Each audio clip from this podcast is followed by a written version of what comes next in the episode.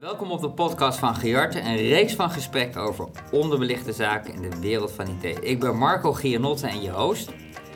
Elke podcast praat ik met een onbezongen held. Mensen met visie, niet alledaagse meningen en ook de nodige zelfspot. En mijn gast voor vandaag is Erik Kuijs. Erik Kuijs is de auteur van het boek Paradijsvogels. Dat gaat eigenlijk over leiding geven aan mensen die veel slimmer dan jezelf zijn. Welkom Erik. Dankjewel. Uh, even, wie is Erik? Wie is Erik? Nou, Erik Kuijs, ik ben uh, 55 jaar. Um, geboren in Amsterdam.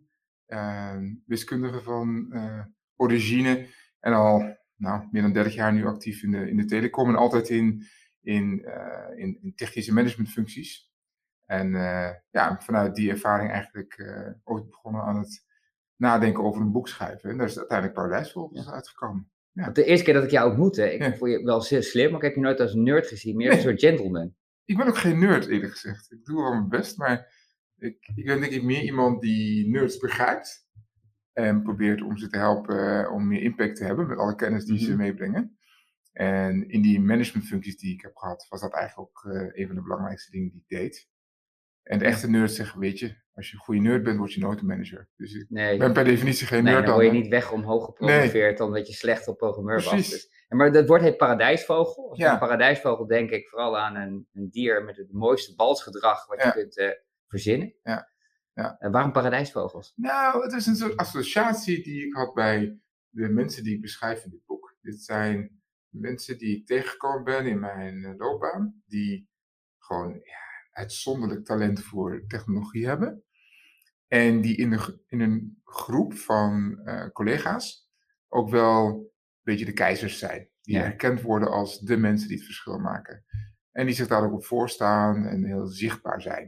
Toen dacht ik van ja, ik keek een keertje naar zo'n natuurserie en zag ik zo'n paradijs. Vond ik ja, dat is hem. Dat is, hem. Dat is heel bijzonder, heel bijzondere diersoort. Ex exceptioneel, uh, in de zin dat je ze volgens mij alleen maar tegenkomt op één eiland, Papua Nieuw-Guinea of ja, zo. er zijn meerdere soorten van. Precies. Maar ze zijn heel beperkt in aantal. Ja. En ze zijn heel opvallend. Toen denk ik, hé, hey, nou, dat uh, tiks all the boxes. Dus de ja. mensen die ik probeer te beschrijven, die voldoen er ook aan. Ze zijn heel zeldzaam. Het is vaak maar 5% of zo van je team als je geluk hebt, die dat niveau halen.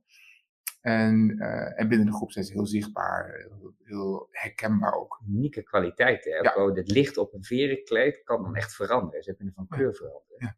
Ja. Dus dat is heel mooi. Dat betekent leidinggeven aan dit soort mensen. Ik, uh, uh, ik ben ooit begonnen bij TNO, het Instituut voor Toegepaste Informatica. Nou, mensen die 24ste al twee keer gepromoveerd zijn in CER. Dus ja. probeer die eens maar te begrijpen. En die moesten vaak in de wereld acteren met managers die veel ja, nou, dommer waren.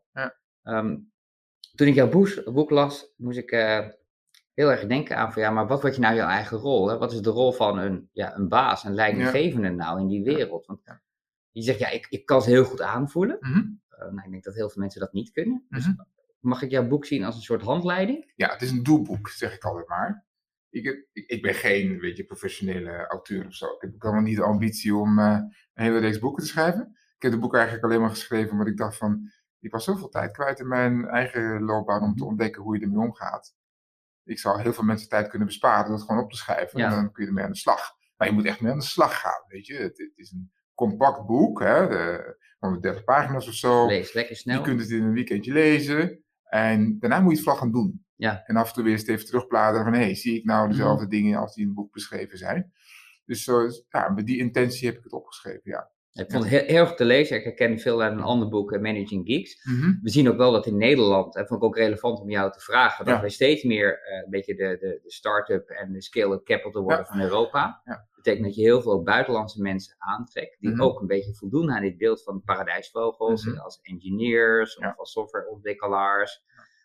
Dus dat is ook wel heel erg handig om te doen. Dus een van die dingen die je ook in je boek uh, aangaf, was dat je zegt, ja, jouw eigen rol, dat is vooral uh, dienend. Ja. Dat vind ik heel interessant. Wat versta je onder servant leadership? Ja. En het tweede was dat je zegt, ja, je moet een beetje meekijken waar het naartoe gaat. Dus uh, nieuwsgierig zijn, kijken naar de trends. Ja. Kan je wat ingaan op, wat bedoel je nou eigenlijk met uh, dat ja, dienend leiderschap? Ja. Nou, weet je, het is een uh, valkuil waar je heel snel instapt als manager. Dat je bepaalde doelstelling van het bedrijf moet halen onder een bepaalde tijdsdruk. Dat Mhm. mm -hmm. je dan de neiging soms hebt, als je in een technologische managementrol zit, om dan je team te gaan micromanagen. Want je voelt tijdsdruk. Weet je, je, je weet, uh, concurrenten zijn met het onderwerp bezig waar je ook mee bezig bent.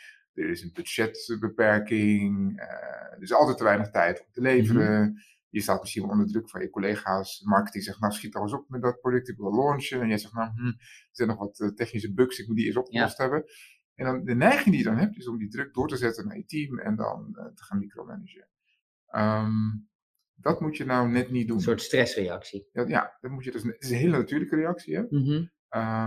maar daarom ben je ook manager geworden, dat je die ambities mhm. hebt en dat je ook met druk om kan gaan. Maar dienstbaar zijn betekent dat je juist in zo'n situatie van stress en druk, dat je vertrouwen hebt in die uitblinkers in jouw team, om, het, om de oplossing, vaak is het een technologisch lastig uh, issue, mhm. om dat echt op te lossen, zonder dat je ze in detail gaat vertellen wat ze moeten doen, omdat je die tijdsdruk ervaart. En dat bedoel ik met dienstbaar zijn dat je ze eigenlijk allerlei barrières bij ze wegneemt. De obstakels. alle obstakels wegneemt. Om te zorgen dat ze gewoon hun inhoudelijke werk zonder enige uh, belemmering kunnen doen. Mhm. En als je dan wegblijft bij ze precies voor te schrijven wat allemaal moet, of dat je je eigen stress op hun aan het projecteren bent, dan krijg je toch de goede resultaten. Ik heb het bijvoorbeeld gezien, bij een bedrijf waar ik gewerkt heb, hadden we precies dit probleem. Mm Enorme tijdsdruk voor het lanceren van een product. We wilden een, een gigabit product uh, introduceren. Daar hadden we ook uh, alle componenten voor bedacht. De leverancier, de, uh, de apparaten voor de, die je in moet installeren bij klanten mm-hmm. thuis. Maar de hele keten van voor het achter werkt over geen meter. Ja. Het is zo'n ingewikkeld probleem. Daar moet je zoveel kennis van hebben, van voor tot achter. Van de randapparatuur, mm-hmm. tot de netwerkarchitectuur, tot allerlei software issues die erin zitten. Ja, er waren maar twee mensen in mijn team die dat snapten. Die heb ik eigenlijk gewoon helemaal beetje afgeschermd van al die management sores die we hadden. Met mijn CEO die me elke dag belde. En wanneer gaan we nou live? Ja. Totdat ze eindelijk het issue gevonden hadden. Daar hadden ze gewoon rust en tijd voor nodig. En ik, en ik heb alle rapportage shit bij ze weggehaald. Ze hoefden mij geen dagelijkse rapportage te sturen. Ik heb gewoon gezegd, jongens, doe wat je moet doen om het opgelost te krijgen. En af en toe ging ik langs, uh, een kopje koffie, even checken of het goed gaat. Heb je al geslapen vannacht? Ja. Want ze zijn natuurlijk heel gedreven, hè? Dus op een mm ging ze eindeloos door. Dan moet je ze ook eventjes uit die, mm uit die uh, situatie halen en ze even rust geven. Ze werken zich een slag in de ronde, die mensen. totaal slag in de ronde. En niet voor jou of zo, maar gewoon omdat ze zelf super gedreven zijn om het voor elkaar te krijgen. Ja. En dat is toen nog gelukt. Maar als ik een beetje van die druk had laten doorcijpelen, waren ze hadden ze zich waarschijnlijk, uh, was waarschijnlijk beledigd geweest. Van, oh, ja. wordt er weinig, is er niet voldoende vertrouwen in ons? Of ze waren onzeker geworden, want dan willen ze misschien wel doen wat de baas roept. En dit was voor mij een hele goede les, om dat dan ook los te laten. En dan moet ik maar de stress opvangen, ja. maar hun gewoon hun werk laten doen. Dat is jouw rol, obstakels weghouden, stress opvangen en zorgen dat ze zich niet uh, over de kling jagen. Ja, en dat is voor mij dan servant leadership. Je hebt hele mm. boeken vol die daarover uh, praten. Vooral je eigen ego dat daarvoor in de weg kan zitten. Exact exact. Want het lullige voor mij was natuurlijk dat ik regelmatig terug moest naar de boord om te zeggen: we zijn er nog niet.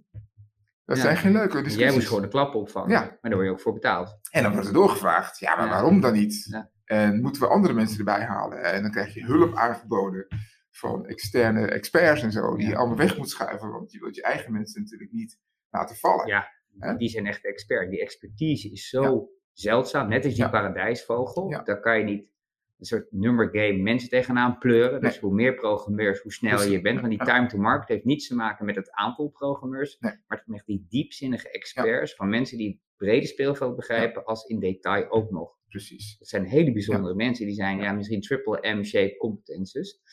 Het tweede was eigenlijk over um, een uitspraak van Cruijff ook in je boek. Hè? Je hoeft mhm. niet snel te zijn als je maar op tijd vertrekt. Ja.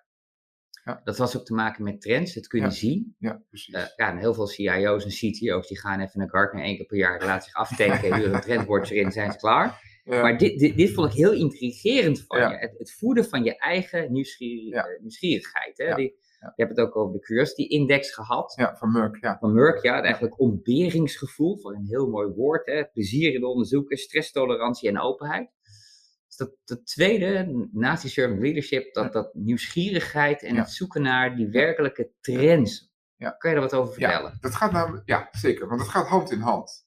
Kijk, als jij een, jouw paradijsvolger vertrouwen geeft, mhm. kan dat eigenlijk alleen maar als je begrijpt wat ze aan het doen zijn. Ja. Want anders zit er in je hoofd toch een bepaalde onzekerheid en dan kun je dat vertrouwen niet geven. Dan ga je toch een mhm. beetje stiekem meesturen Of je, je gaat toch een second opinion vragen, Mhm. weet je. En dat, en dat merken ze meteen. Ja. Dus de enige manier om dan te zorgen dat je kan volgen wat ze doen, is dat je ook, zoals ik in mijn boek zeg, regelmatig bijles neemt. Ja. Laat je gewoon inhoudelijk informeren op wat ze aan het doen zijn. Vinden ze fantastisch. Maar kom je nog bazen tegen die zeggen, joh, kom eens drie kwartier langs en laten we alleen maar praten over Kubernetes of iets anders technologisch. Ja. Want je bent, een, je, bent, je bent eigen slaaf voor je agenda, je bent alleen maar aan het vergaderen, je bent ingewikkelde Ja. dingen aan het doen, maar je moet gewoon die technische inhoudelijke kennis opbouwen.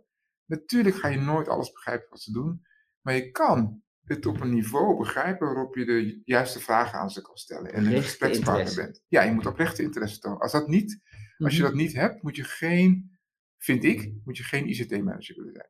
Nee, en ook of CTO of CEO. Maar Ja. je ziet heel vaak mensen die niet de tijd nemen. Hè? Die- en ook niet een week zichzelf onderdompelen in nieuwe Ja. ontwikkelingen. Ja, misschien het inzicht, maar echt ook inhoudelijk technisch. Ik ben de CIO van een heel groot publieke organisatie. Een week meegenomen, ook naar Silicon Valley. Naar Dockers geweest. En toen pas in het avondgesprek het echt goed begrepen. En dat heeft echt, is het vliegwiel geweest. Precies. Dat hij ook begrepen heeft, het gaat nu op een andere manier. Ja. En dan, kom je, en dan kom je ook bij de Curiosity Index weer Ja. terug. Kijk, dat is ook iets wat in je, in je, een beetje in je karakter moet zitten. Je moet intrinsiek nieuwsgierig zijn. Ja. Als je dat nou niet bent, dan ga je die gesprekken misschien uit beleefdheid doen. Dan ga je nooit doorvragen. En ik merk bij mezelf, dat, dat, dat, dat is niet om ergens voor te staan, maar dat is gewoon onderdeel van mijn karakter. Ik wil gewoon, ik wil ook echt weten hoe het zit. Hè? Ja. En als ze dat merken, die Paradise Vogels, en je geeft ze een tijdbeperking, laat ze vooral niet twee uur lang aan je bureau zitten, want dan ben je helemaal weg. Zeg, in drie, in drie kwartier wil ik het begrijpen. Dan moeten zij ook even nadenken, hoe ga ik dit de baas vertellen? Ja, En dan krijg je een mooie dialoog. Ja. En dat zit ook in die Curiosity Index, dat je dus, je wilt fear of missing out. Hè? Je wilt niet een bepaalde trend missen. Nee. Je wilt er gewoon bij kunnen zijn. En als je dat in jezelf hebt, en je, Mhm. je hebt dat gesprek met je paradijsvolgers, dan ben je op tijd voor trends. En dan kun je ook op tijd met hun, als het lastig wordt, het gesprek voeren wat de oplossing zou moeten zijn. Ja. Twee dingen vond ik heel mooi in die index. Kijk, dingen als plezier en onderzoeken, dat kan iedereen Mhm. uitleggen, maar ook bijvoorbeeld eh, stresstolerantie. Maar Ja. twee dingen vond ik heel bijzonder. Het wordt, openheid ging over het accepteren van afwijkende meningen. Ja. Het zoeken eigenlijk van die spanning van die tegenstander. Ja. En ik werd heel geraakt in je boek door, eh, door jouw discussie. Een soort Mhm. woedreden van een medewerker. Rolf, ja. ja. Rolf Dorfman. Hè, dat was een, eh, een, een kerel die, ja, die, die je ontmoet hebt in een, in een Ja. soort all-hands meeting. Ja. En iedereen wist wie hij was, want hij ging ook tegen een muur aan. Maar hij was een soort informele leider. Een Zeker. beetje een boos leider ook. Ja. En je, bent, ja, je liet echt alle ellende over je heen gaan. Ja. Ja. En toen ontstond het gesprek. Precies. En, en als hij in het bootje zit en hij jou accepteert als leider, wat, wat gebeurde er toen? Nou, kijk, het is een interessante situatie, want ik, eh, ik werkte toen in Duitsland en eh, we hadden daar tien locaties. En de locatie waar hij werkte, waar hij al volgens mij meer dan tien jaar zat, was hij gewoon de man. Ja. Je ziet hem in geen enkele organisatieschema terug, maar iedereen luisterde naar hem. Mhm. Dus ik stond voor de groep, hij stond helemaal achterin tegen de muur, Ja. zo'n beetje mij te observeren. Het was de eerste keer dat we elkaar tegenkwamen. Ik kende Ja. hem nog niet. Ik kende wel zijn naam, want een heel belangrijk tool wat wij gebruikten voor provisioning van verbindingen in ons netwerk, was naar hem vernoemd. Wat is er mooier dat een tool naar jou vernoemd is? Dan Ja. ben je echt de man, hè? Ja, Nou, dus Rolf stond daar en ik, ik vroeg even aan mijn mensen wie het is. Dat is Rolf. Ik, ah, oké. En ik merkte gewoon in het loop van het gesprek dat hij zich enorm aan het opwinden was en hij liep helemaal leeg. En ik heb dat door de loop van de jaren geleerd om dat niet als een belediging naar mijzelf te zien. die woedreden was eigenlijk uit liefde. Ja, het was eigenlijk dat hij het gevoel had, oké, ik kan nu iets kwijt hier, want er wordt geluisterd. En die trigger had hij nodig, want blijkbaar had hij al veel vaker het gevoel gehad dat dingen niet goed gingen. En hij wilde zijn kennis die hij had en, en de roem die hij had met zijn tool, wilde hij eigenlijk verder uitbreiden. Want Ja. nog veel meer ideeën. Maar om een of andere reden was die, die stroom van ideeën was er nog steeds, maar er werd heel weinig opgepikt in de organisatie. Dus hij wilde die frustratie kwijt. En hij merkte dat ik daar open voor stond. Een beetje wat ik net ook al zei, hè? die nieuwsgierigheid Ja. liet ik blijkbaar zien. Ja, maar dan krijg je natuurlijk wel eerst een frustratie over je Ja, ja, dus die afwijkende Ja. meningen, dat doet soms ook pijn voor jezelf, Ja. maar dat hoort erbij. Dus je moet, moet je ego even parkeren, ja. En de tweede vond ik het ontbezingsgevoel. Dat vond ik een mooi woord. Van, dat, dat het soms een beetje, dat je, ja, ik weet het ook niet. Managers vinden het moeilijk. Hè? De vier, moeilijkste woorden zijn, ik weet het niet. Ja. Ja, maar dat is wel waar je heel veel steun van je paradijsvolgers mee wint. Ja. Want A, ze gaan er toch al vanuit dat je het niet weet. Dus als je doet alsof, prikken ze er toch doorheen. En dan ben je vertrouwen kwijt. ja, Eh, dus het helpt je ook door gewoon je daarin ook heel kwetsbaar op te stellen. Ze Mhm. komen er toch wel achter, dus zeg het maar gewoon. Ja. Je moet een klein ego hebben als je een goede CTO of senior ICT-manager wil zijn. Dat is wel mijn stelling. Wat zijn de drie grootste valkuilen? Eentje is dat je eh, een bepaalde bias hebt. Je hebt dingen gehoord, je hebt dingen gelezen, je hebt Gartner gelezen, je denkt dat je weet hoe het zit. Dus, je, Ja. dus je, dan luister je. Confirmation bias voor jezelf. Ja, dat is heel sterk. en Dat is, je gaat iedereen aanpapegaaien. Ja. Ehm, tweede is dat je snel een, een bepaalde discussie persoonlijk opneemt. Ja. Dus dat je, dat je, dan wordt het snel emotioneel. Terwijl de sociale vaardigheden van een paradijsvogel zijn beperkt. Weet je? Ja. Dus, dus je moet daar niet zo snel een persoonlijk issue van maken. En de derde is gewoon dat je, eh, wat ik net al even aangaf, dat je heel sterk een, eh, de omgevingsdruk doorzet. Je moet, je moet in staat zijn een buffer te zijn. Ja. Dus je- jouzelf en deze techneuten die helemaal niet bezig zijn met het dagelijkse... Of compliance met de CFO, de budgettering en de aandeelhoudersvergadering. Het is Het is allemaal onzin voor. Het is allemaal bullshit. Het is geen bullshit, maar voor hun is het zo. Ja. En gaat niet tien keer uitleggen dat het geen bullshit is, komt toch niet aan. Dus die druk moet je niet doorzetten. Dus dat zijn de, voor mij drie belangrijke dingen waar je echt rekening mee moet houden. Want als één van die drie misgaat, ben je heel snel het vertrouwen kwijt. Komt een beetje terug in je face value modellen. Dus je moet het Ja. niet te persoonlijk nemen, ook Nee. die kritiek. Nee. En eh, ze nemen niet op de eerste gezicht aan, die mensen. Ze gaan het gelijk verifiëren, want ze weten het toch beter. Ja. Dus dan word je zelf heel gelukkig. Vind je zelf dat er goed rekening wordt gehouden bij search? En bij dat een CTO of een welke andere technology leadership rol, dat die om kan gaan met paradijsvogels? Ja, dat is een hele goede vraag. Ehm, laat ik het zo zeggen. In, ik heb een aantal verschillende rollen gehad. En als je dan gevraagd wordt voor een, een, een CTO-achtige rol, komt dit aspect niet aan aan de orde. En als ik met mijn collega's praat, herkennen ze het wel als ik het vertel. Mhm. Maar het zit niet in, in selectiecriteria voor CTO's. Ik, ik word wel eens benaderd om mee te denken over searches voor CTO's. En dan zie je heel vaak dingen als eh, moet in staat zijn om een ontwikkelproces te leiden, moet een brug kunnen slaan tussen marketing en techniek, eh, moet innovatief zijn. Maar de management skills die je nodig hebt voor dit soort mensen wordt nooit benoemd. Ik denk dat het ook een beetje zo'n eh, on- een beetje onderschat groep mensen is. Ja. ja. Ik hoop, ik hoop dat mijn boek een beetje verandering kan brengen. Misschien dat ik nog eens wat artikelen erover ga schrijven. Dat Ik, eh, ik, ik nodig je graag een keer uit om een masterclass te Ja. geven over dit. En ook een keer om je Ja. met executive search bureaus die, Ja. die, die ons ook bellen om te zeggen, ja jongens, let op, willen we dit echt succesvol zijn? En wil een bedrijf niet de boot missen, moet een CTO ook zo'n rol kunnen doen, want anders raak je A-talent kwijt. Ja. En ik zie voldoende grote technische bedrijven, tot van ASML aan toe en Philips, die zeggen, ja, hoe gaan we nou om met dit soort gasten? Want vaak zijn ze na een jaar al weg bij ons, Ja. want wij zijn niet een veilig thuis voor. Klopt. Dat is een heel goed punt dat je benoemt. Hè? Want de paradijsvogels blijven bij het bedrijf niet zozeer vanwege eh, dat je ze betaalt of zo. Het interesseert ze namelijk geen zier. Ze geven nauwelijks geld uit. Ze zijn alleen met hun werk bezig. Dus ja, weet je, Mhm. een paar duizend euro extra. Ja, dat maakt nou niet het verschil. Ze blijven vooral omdat ze A, de omgeving fijn vinden waarin ze zitten. Waarin ze erkend worden. Mhm. Dat ze een gevoel van bescherming ervaren bij, Ja. bij de managers. Heel, heel belangrijk voor ze. Mhm. Dat- Waardoor ze een stuk vrijheid, autonomie hebben Ja. om hun werk te kunnen doen. En gezien worden. Mhm. ehm, Erkend worden. erkend worden. En dat is denk ik voor, voor dat soort mensen heel belangrijk. En als, het, als, dat, als een van die twee ontbreekt, of dat er geen uitdaging meer in, Hm. in, de, in de functie is, dat is ook het voorbeeld van die rol waar ik het Ja. over had. Hè, die, die, die, Die is gewoon vastgelopen. Eerst had hij Ja. iets heel moois gecreëerd Ja. en dan luistert niet. En dan, dan gaat hij zijn, zeg ja, nou als ik het wil ligt alles stil. Dan gaat hij zichzelf negatief gedragen. Maar het is een positief man. Absoluut. absoluut. En, en dat is dan vaak de doors- doorslaggevende factor waardoor ze dan in een hele andere dag eh, gaan nadenken over een andere job. En, en guess what? Die mensen hebben tegen opties, die kunnen zo bij een ander bedrijf Ja. aan de slag. Ja, en- en kennis is niet gedocumenteerd. Nee. Nee, vandaar. Ik wil jou heel hartelijk bedanken voor deze podcast. Ik hoop dat veel mensen je boek lezen. Eh, en ook mensen die niet lezen, het, eh, een keer je op een ander event of wat Ja. wij nog gaan organiseren dit hebben. Want ik vind het heel belangrijks om, eh, om een veilige haven te kunnen bieden. En ik vind het heel belangrijk dat een selectie en leiderschapsontwikkeling daarmee rekening mee houden. Dank voor de uitnodiging. Nou, graag gedaan. Eh, dank jullie wel voor het luisteren op deze podcast. Abonneer je via Spotify en tot de volgende keer.